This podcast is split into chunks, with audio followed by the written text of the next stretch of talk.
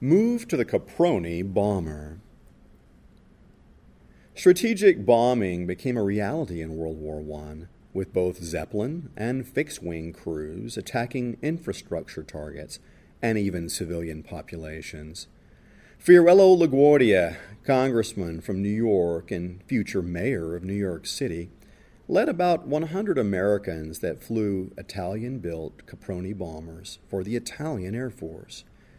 While he used his political influence in ways few U.S. Army captains have ever experienced, he also trained and equipped bomber crews that flew 65 bombing missions for Italy.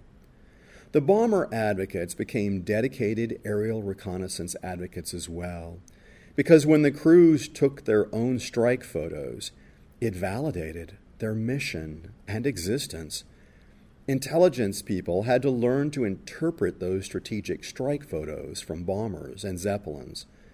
That was the beginning of strategic bomb damage assessment, or BDA.